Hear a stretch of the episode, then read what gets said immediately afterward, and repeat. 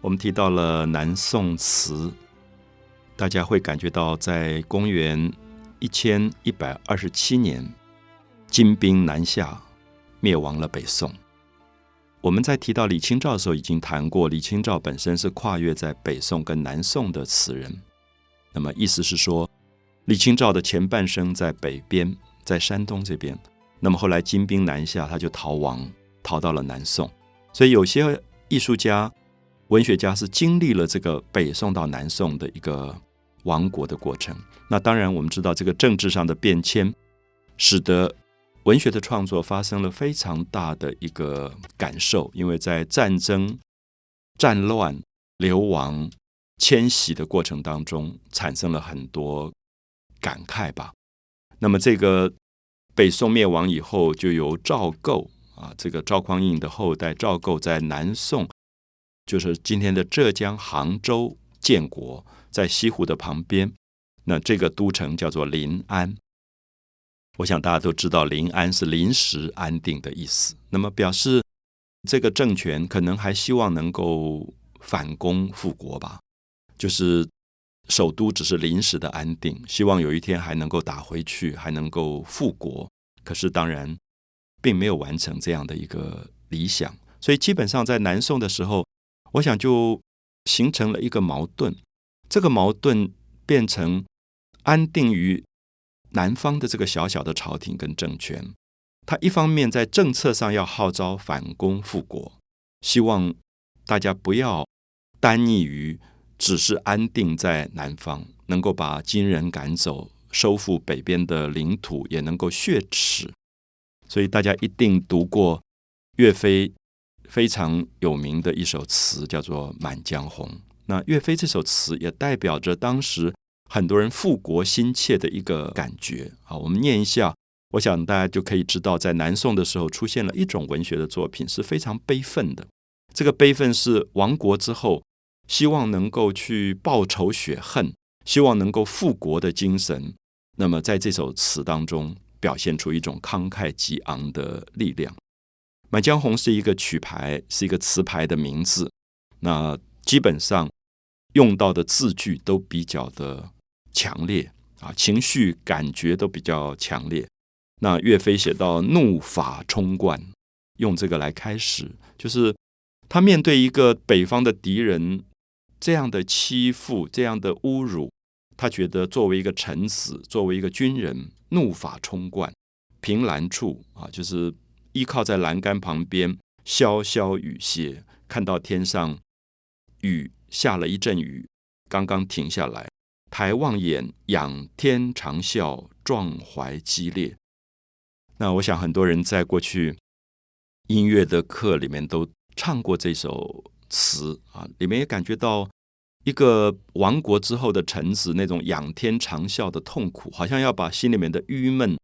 呐喊出来的那个感觉，壮怀激烈。那么，没想到自己三十几岁了，好像对国家没有任何贡献，所以他说：“三十功名尘与土，自己什么都没有做啊，就是没有建立功业。”所以“尘与土”有一点在讲自己荒废了三十几岁的生命。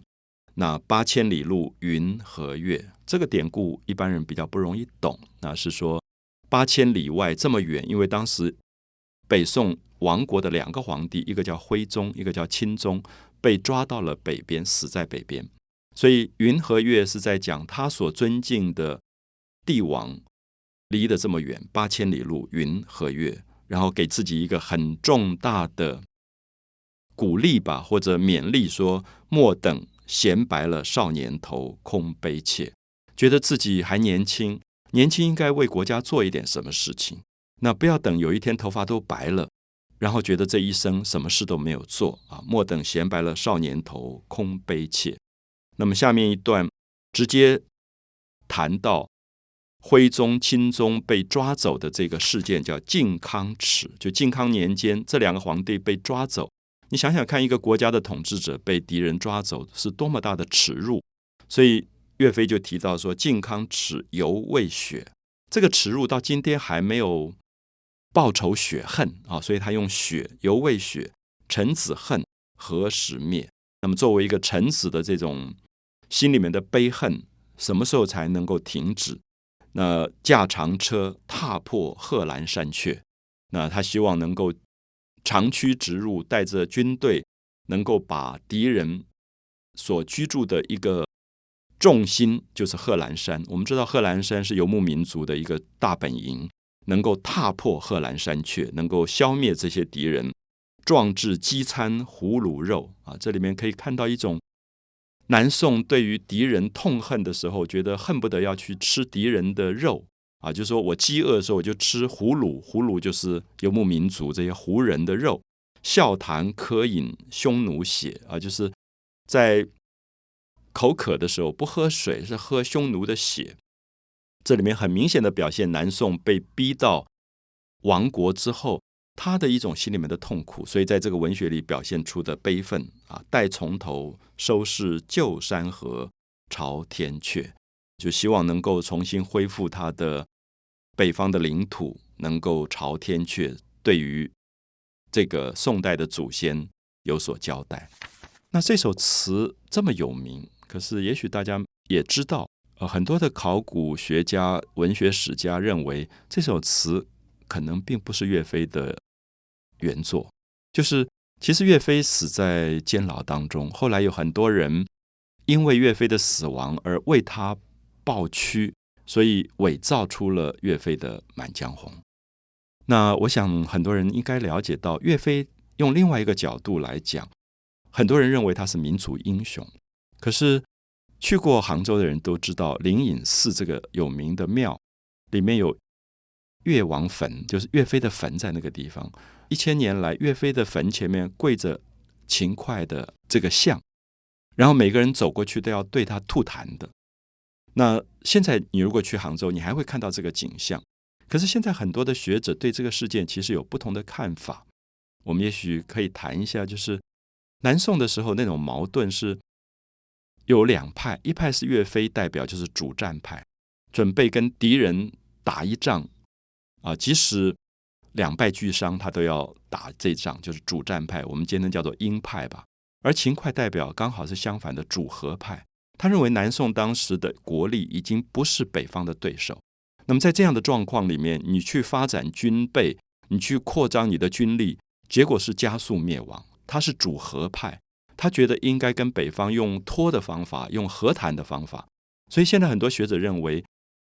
过分的去夸张岳飞的伟大，其实不了解南宋当时能够维持一百多年的政权，是因为他有勤快可以谈判，他用谈判的方法，最后把金都拖垮了。